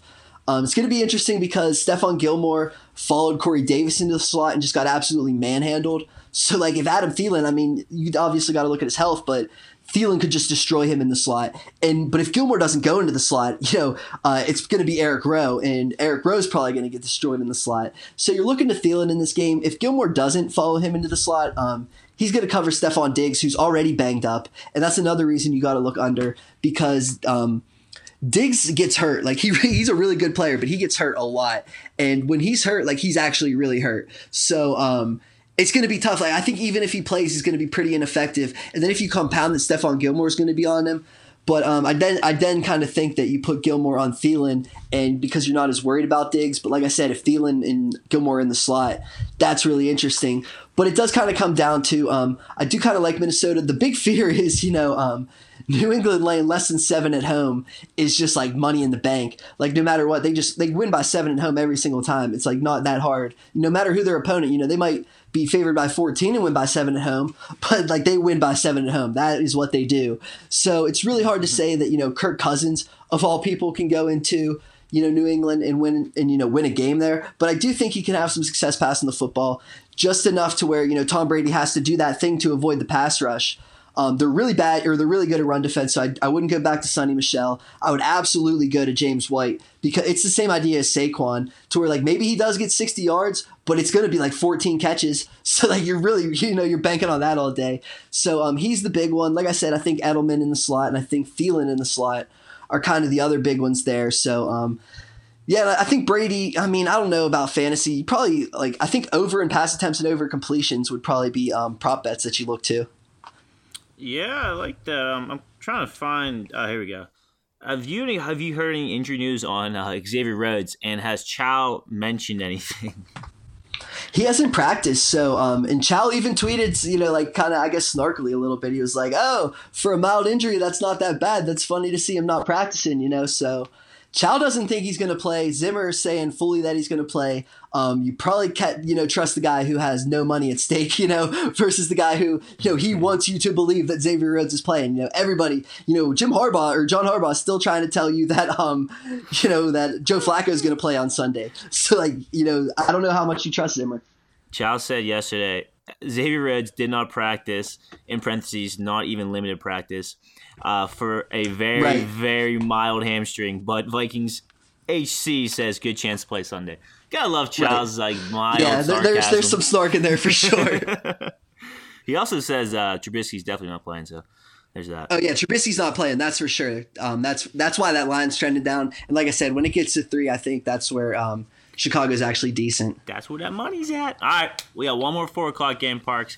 Little NFC West matchup here. We got the two and nine Niners not looking too hot versus the six and five Hawks of Seattle. This will be in Seattle. The Seattle's real hot right now. Uh, minus ten is the spread. It's pretty high. This is a pretty big pick in the pickums if you're still alive as well. Survivor pools. Um, over unders at 46. Parks uh, is Russell Wilson. The boys going to take care of business on Sunday. Yeah, potentially. Um, and yeah, I mean, I haven't been like touting too too many dogs in this one, which is kind of interesting. But um, actually, probably when you go down, I've, actually this one I kind of like the shorter dogs and don't like the heavier ones, I guess. But um, I was thinking, you know, first you're thinking division rival, you know, um, probably play it close, you know, laying ten. That's a lot. Um, Kyle Shanahan's a pretty good coach, but um, you start to look at it, and Seattle's won six straight against. Uh, against San Francisco. Ever since Jim Harbaugh's left, they haven't been able to beat uh, beat San Francisco, and they've actually three of those six they've won by more than ten. So, um, and one of those was you know Kyle Shanahan. So they've been able to beat um, San Francisco consistently. They've been able to beat the crap out of San Francisco consistently. And yeah, I mean they haven't had any trouble. Um, it actually is funny. Jim Harbaugh went in there and went uh, three and zero oh to start his career against Seattle, and then he went one and three. And then yeah, ever since then they went six and zero. Oh. Um, that's really you know like Pete Carroll kind of just took advantage of um, that whole thing. And like, yeah, so they, they do kind of own San Francisco. Russell Wilson, absolutely. Um, I remember he used to just own Colin Kaepernick. Like Kaepernick would just struggle so bad, and he would just come to play so much against uh, them. And it's it, like I said, six and zero oh since Harbaugh left. So like they've really. Um, they haven't taken their foot off the gas when it comes to that rivalry. Honestly, they they like treat it like the old days, you know, and they just kind of beat up on them a little bit. And that's where it's so hard to get invested in San Francisco, especially when I just said, man, Nick Mullens, I wouldn't say he got exposed. I think he, you know, we all know what he is. And we know that physically, like, there's a reason he's on the practice squad, despite the fact that he can recite the freaking playbook, you know, blindfolded like with five beers in him. You know, like there's a reason that he could like that he's not playing despite all that. Like he is physically not capable of playing. And then you added, you know, he's going to go into Seattle. He's going to go into you know um, all of that noise and all of the you know potential weather and conditions. And they're you know flying around the football right now. They're playing pretty fast right now. You know, Breida had a good game last week, but you know that's some Bobby Wagner stuff. And you're thinking, you know is San Francisco going to score in this game? you know, like you're you kind of walk out, you know, out of this game kind of thinking that you know their offensive line has some name power, but I kind of think Seattle's, you know, and Seattle gets ran on a little bit. You know, I could see it, but I really do kind of think Seattle just comes in and just disrespects the hell out of Nick Mullens and um. I think they have some success. You know, you say, oh, Seattle's coming right off, you know, back off the East Coast from Carolina but San Francisco is just on the East Coast in Tampa Bay, so there's really you know there's no advantage there whatsoever. The the advantage actually goes to Pete Carroll because, like I always say, you just you bet Pete Carroll in spots. You know, I bet him on the East Coast a few times. He covered in London. Um, I don't think it's an issue. A division rival laying ten and all that stuff. So um, haven't done it yet, but I, I definitely think Seattle wins this game and I don't think Pete Carroll has any issue, you know, kind of beating the shit out of them. So um, that's where, yeah, I mean, I wouldn't. It'd be so tough to play anybody on San Francisco in uh, in uh, Seattle. I mean, there's probably some Breida, some Breida action, especially if they're trailing. You know, he's just going to be checking down to Breida.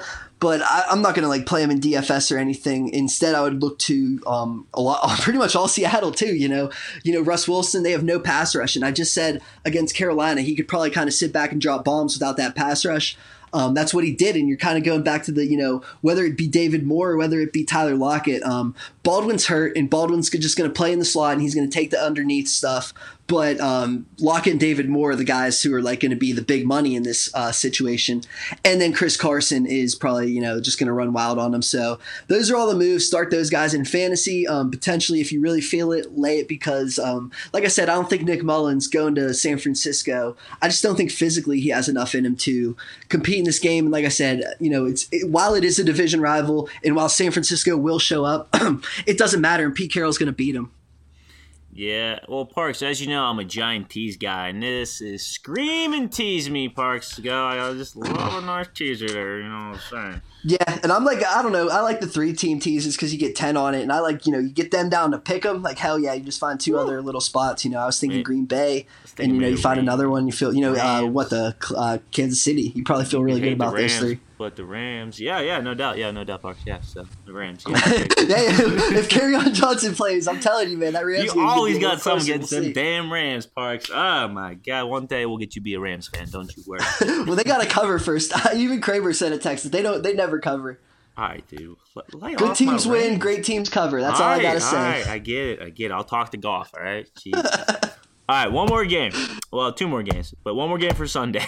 we got Damn Pittsburgh Steelers. They're playing on Sunday night. They are amazing in prime time. I'm gonna be at this game. I don't lose when they go. They are seven and three and one. Chargers are eight and three, rolling into town. Philly Rivers, he's taking that long ass trip. I don't know if he's taking his family, but it's gonna be cold on Sunday. I hope. He, I don't know. They're gonna be. Miserable. It's gonna be like sixty on Sunday. Okay, it's gonna be hot on Sunday. So, is it really? That's awesome. What about Sunday night? yeah.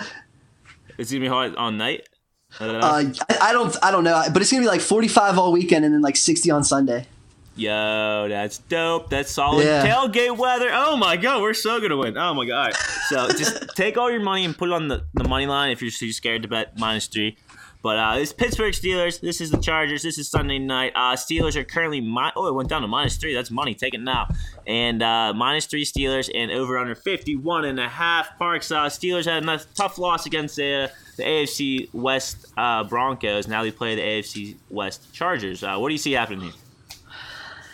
Yeah, um, we laid the three two, and that's what you're kind of looking to do. I'd much honestly, I'd much rather lay the three than the three and a half for sure. And I even I texted you guys like on Tuesday of last week, like before Thanksgiving, and I said I think that uh, if the Chargers blow out Arizona, and I think that if the Steelers lose, we're going to be able to get three. so like I was, I, I, was really looking ahead to this one, um, and I do. We already laid the three for sure, and it's uh, it's a play I really like. Um, and I was just telling you, I'm seven zero oh on the last seven Steelers games that I bet on. So um, whether it be a side or the total, I've I've like laid off some sides and I've laid off some totals. But when I'm committed to something, we're we've won our last seven on the Pittsburgh Steelers. So um, I do. I really think that they come in and. Uh, take care of the Chargers in this game. And I talked about it on the FPC podcast, um, where the where the matchups kind of lie, and where I kind of think that one, I think the Steelers are going to be able to move the football on offense. Pretty much, I mean, maybe not at will, but like, I don't think it's like the 52 point game against Carolina, but I think they're going to be able to I move do. the football. And you say, oh, but they have, you know, Bosa is back and Ingram. They have a pretty good pass rush, and they do. But, you know, one big thing is um, Matt Feiler is going to come back. And this is, I don't know if this is like breaking news, but um, I, me and Brian on the other podcast have been talking about it that Marcus Gilbert will not be on the Steelers next year. There's just no chance. So, um, you heard that now before anybody else. Like three months from now, that'll be news. But Marcus Gilbert won't be on the Steelers because they've actually they have not only Matt Feiler but Chuks Okorafor um, started last week. It was against Von Miller, so like take that into consideration. But like he played fine considering he played against Von Miller. You know what I mean? So um, you have him, but you also have Feiler, and I think Feiler is definitely going to be back.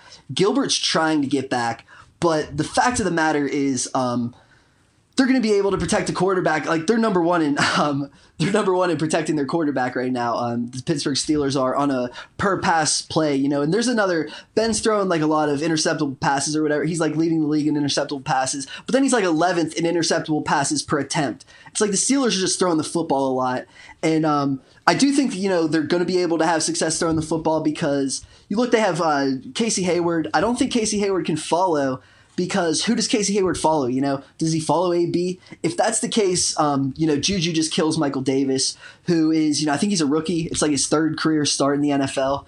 So, um, like Juju would just go to work on him, but if he follows Juju, AB is just going to go to work on him. So I think they're kind of like, um, I was telling Brian, just look for the left side of the field. I think the Steelers will be trying to attack the left side of the field um, with their passing game, with quick passes to compact, you know, the uh, pass the Chargers. But the big thing with the Steelers is I think they're going to get back to the running game, and like everyone's freaking out of it. Like it's, it's, so weird with the James Conner. Oh, ever since Le'Veon Bell, James Conner's been bad. It's like no, ever since Le'Veon Bell, the game plan has gone away from James Conner. It's like that's all that's gone on in these situations. He hasn't touched the ball enough to like go over 100 yards or like do anything crazy. I know he fumbled a couple times, which yeah, I mean maybe, but um, I think they're going to go right back to him in like a really heavy dosage way.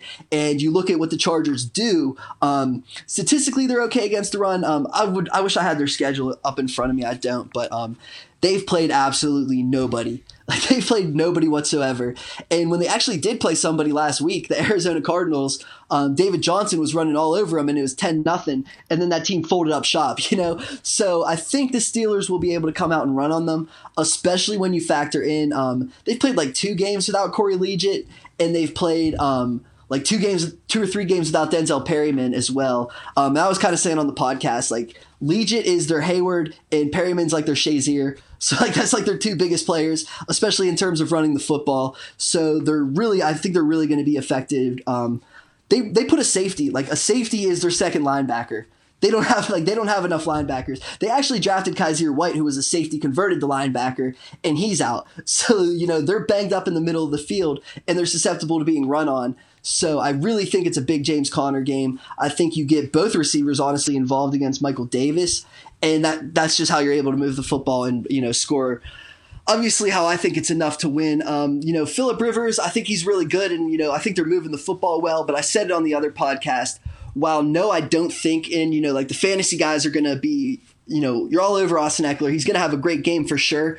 Um, I think he's going to have a great game, but I don't think the offense is like the same without Melvin Gordon because the best part of them is that they're on the field together and can do things together. So they're going to have to put Justin Jackson on the field a lot, and I got, that's why I don't know if Jackson's going to you know run the ball a ton. I think they're going to just come out and try and throw the ball to Austin Ekeler in the passing game. It's same idea, you know, James White, um, Saquon Barkley, Austin Ekeler. You want the cheat points, you know, you want easy catches they're all three of them are probably going to catch 10 passes this week. So, um, but the big thing for the Pittsburgh Steelers is they're actually number one in success rate um, with passes to the running backs. And it comes down to Vince Williams is a downhill player, special teamer. Um, you know, he's see ball, get ball, see running back, tackle running back. You know, he can defend the run or he can defend passes to the running back. Um, so can Jon Bostic. That's, you know, Bostic is smarter than Vince, but Bostic is the same regard of a downhill player. Um, Morgan Burnett, you know, they're starting to play him as a linebacker, similar to the idea as the Chargers start Adrian Phillips at linebacker. So, um, what can Morgan Burnett do? Chase down running backs, you know, chase down Austin Ekeler. So I think Ekeler can have a lot of catches, but the Steelers have proven throughout the season to be really good in that regard, and I think it can continue this week. So um, we'll see. Like I said, I, I, just don't think the Chargers maybe uh, don't have enough firepower. Um, Keenan Allen will be on Mike Hilton in the slot, so I think that's a good matchup for him. I think they're going to do a lot of things where they're able to get um, Vince on Keenan Allen, a lot of like mis- mismatching routes. But um, so Keenan, I think he'll have a good day overall but um, I don't think it'll be like impactful. You know what I mean? So um, and the other thing is the Chargers are um, they haven't played anybody that pressures the quarterback either. Like their schedule is just it's been terrible. They've played absolutely nobody to this point. So nobody pressures the quarterback. The Steelers, as good as they are at protecting the quarterback, they're equally as good at getting to the quarterback. So I'm calling for a TJ Watt sack, and I, I also called for a Sean Davis pick. That's like a really bold call. Um, but I think like they're preaching turnovers, and Sean Davis is the one that has to make one, like as a back end player. So I'm just picturing like Phil Rivers kind of like in a comeback attempt. Like I think it's going to be a shootout, and I think that's bad for Rivers on the road. I think he's going to like try and you know push the football. And that's how they lost to um, not only the Chiefs but the Rams. That's how you lost to both of them. Is that you know you get into a shootout. Rivers is trying too hard to be that gunslinger, and he just like throws one up for grabs, and you're like, why the hell did you do that, Rivers? You know, it's it's like he always you know they've been extremely efficient, like extremely unreal efficiency but they haven't played anybody. That's all I keep saying. Um, they beat Seattle in Seattle. It was a really close game, but that's the best team that they've played. And I think that um, Pittsburgh is kind of like a wake up call, a reality dose, and I think Rivers will throw one up for grabs. So hopefully Sean Davis comes down with it and I look good. But that's where I think that the Steelers. Um, I think they have enough offensively and can c- control the clock with the running game. I don't think the Chargers can run the football, and I don't think Ekeler will have enough success with yardage. So, looking Steelers. Uh, another key uh, fact, uh, fun fact here: um, every game that I've been to, the last four games, uh, AB has scored at least one touchdown. So I mean, if you want to fire him up in DFS and just get free points, you know, be my guest. Take the yeah. I think all your trends are going to continue. Steelers win, AB touchdown. I, I mean, think we see one. Yeah. Come on, Ed. Come on here. Let's go, Lurs. I can't wait for that game. All right, Parks. One game left. Monday nighter. We got the NFC East battle here. Six and five Redskins versus the five and six. Eagles. Um, this game, I'm not saying loser leaves town, but it would definitely help if they won. I get the what Dallas. I think they're six and five right now, and they're playing New Orleans tonight. Yeah. So yeah, this this whole division is a clusterfuck, but uh, this game is very impactful. Right now, the Eagles are minus six, and the over under is at 45. Uh, Redskins have been cool, but the Eagles haven't been good. So I don't know. What do you see happening here, Parks? Like as weird as it's it's not even close to loser leaves town because it's almost winner is in the driver's seat. Because uh, if if Washington wins they are in the if Dallas loses tonight which you know we're I'm guess I'm assuming but if Dallas loses tonight and Washington wins they're in first place alone and they have a win over Philadelphia and they have a, you know they're one and one against Dallas. So that's like huge for Washington. If Philadelphia wins and Dallas loses all three of them are six and six with four games to go. So yeah, I mean, winner of this game actually s- controls their own destiny. So it's it's crazy what the NFC East is. And yeah, I mean, it's this. These are two teams that I just want to fade so badly and just can't because they're playing each other.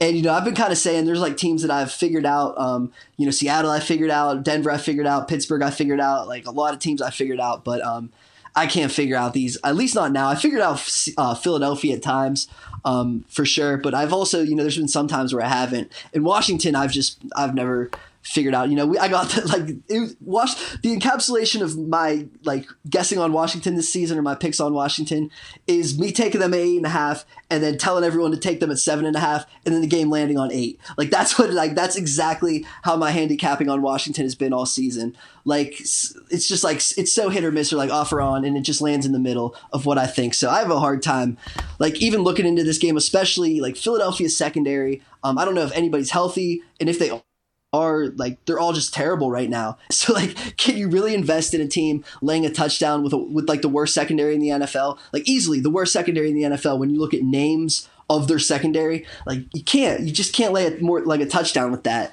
But you know, are you taking Colt McCoy back to back road games? You know, after he just went gunslinger Colton, like kind of threw the game away. I mean, probably not. I would probably honestly, as crazy as it sounds, look more to that than look to Philadelphia. Um, because that secondary is just so brutal. You'd love to see like if Chris Thompson or like if somebody could like come back and give me some life. Um, Washington's also been performing pretty well against the tight ends in the last few weeks, and obviously that's a lot of what Philadelphia does. And the other thing, um, there's a lot of jokes going around because Darren Sproles is playing, and everyone's like, "Oh God, you know they're already struggling to get Golden Tate, and they're like running stupid screens and like wasting plays on Golden Tate. like now they're going to bring Darren Sproles back and waste just as many plays on him. So um, Philly, like I can't be on Philly probably for the rest of the season. At least um, the big one is Jordan Hicks. Um, number one is Jordan Hicks, and then you start looking at the cornerbacks, like which cornerbacks. Like as crazy as it sounds, like you need Avonte Maddox back. So like it's like a weird team. Uh, they're just so banged up in their secondary. But yeah, I mean you're looking for health. You're looking for Jordan Hicks is the big one um, before you can even look to bet Philadelphia. Um, but like, like, can you really? With um, they're still missing Sheriff in the worst way. Um, Washington is so it's going to be tough to see them run the football against Philly's front, and that's where it's going to come down to. Like Colt McCoy is going to have to throw the football and beat this team on the road. Um, how much do you want to invest in that? So I'm, I just can't get on either side. I actually would maybe think to the over because I think both teams will, will be able to move the football a little bit. So maybe look to the over. Can't really trust either side. Parks. I feel like I represent the, the sucker public when I bet. Um, I'm probably gonna bet the Eagles here, and it'll probably be like minus seven. So uh, you might want to yeah. go Redskins. I just that team is so garbage. I could not. I couldn't I do it. I really can't. But it's it. Monday night. You got to bet someone. You know. Know, but I would take. Well, I, I mean, as crazy as it sounds, it's the same thing as the Giants last week. Like there was no reason the Eagles should have been laying seven, and then it's 19-3, You know, and you're just like, yeah, there's no freaking reason the Eagles should be laying seven. It's the same thing in my opinion. I don't think. I just don't think they're that real. So we'll see if they prove it. Then good for them, and they're actually right back in the. Uh, division, but uh, yeah, they suck, and especially their secondary. I gotta see like I gotta see some type of if it's LeBlanc and the Sullivan brothers. Like I don't even know the Sullivans. I have no idea who those two dudes are. Like if it's them, it's so bad. Oh man, those poor Eagles. All right, well, Parks, that wraps it up, man. What was that? Week thirteen. Uh, a little preview there, huh? Yeah, felt good. I uh, got back to uh, the routine. We'll see if uh, we'll see if we come home. You know, the big one's the Steelers, so we'll see about that. And then yeah, I mean, a couple dogs, the Browns and uh, the Jags. We'll see if we add anything else to it. Yeah, I think you're on what a two uh, week uh, winning streak here, so might try to make it three. You know, stay hot out there. Yep, yeah, and then it's you know what, four or five weeks till the playoffs, so that's Woo. that's what hopefully matters. Hey man, you know what? This you know Super Bowl teams happen. You know they start warming up right about now. They get just rolling into the playoffs, and that's how you win Super Bowl. So I mean, you know, like what we see out there.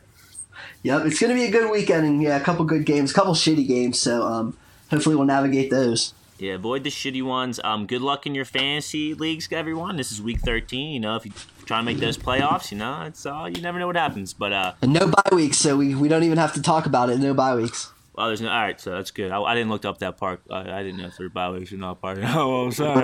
good. all right. Well, that wraps this one up, uh, ladies and gentlemen. Any last words there, Parks? No, that's it. Yeah, we'll talk to you guys on Tuesday to recap it all.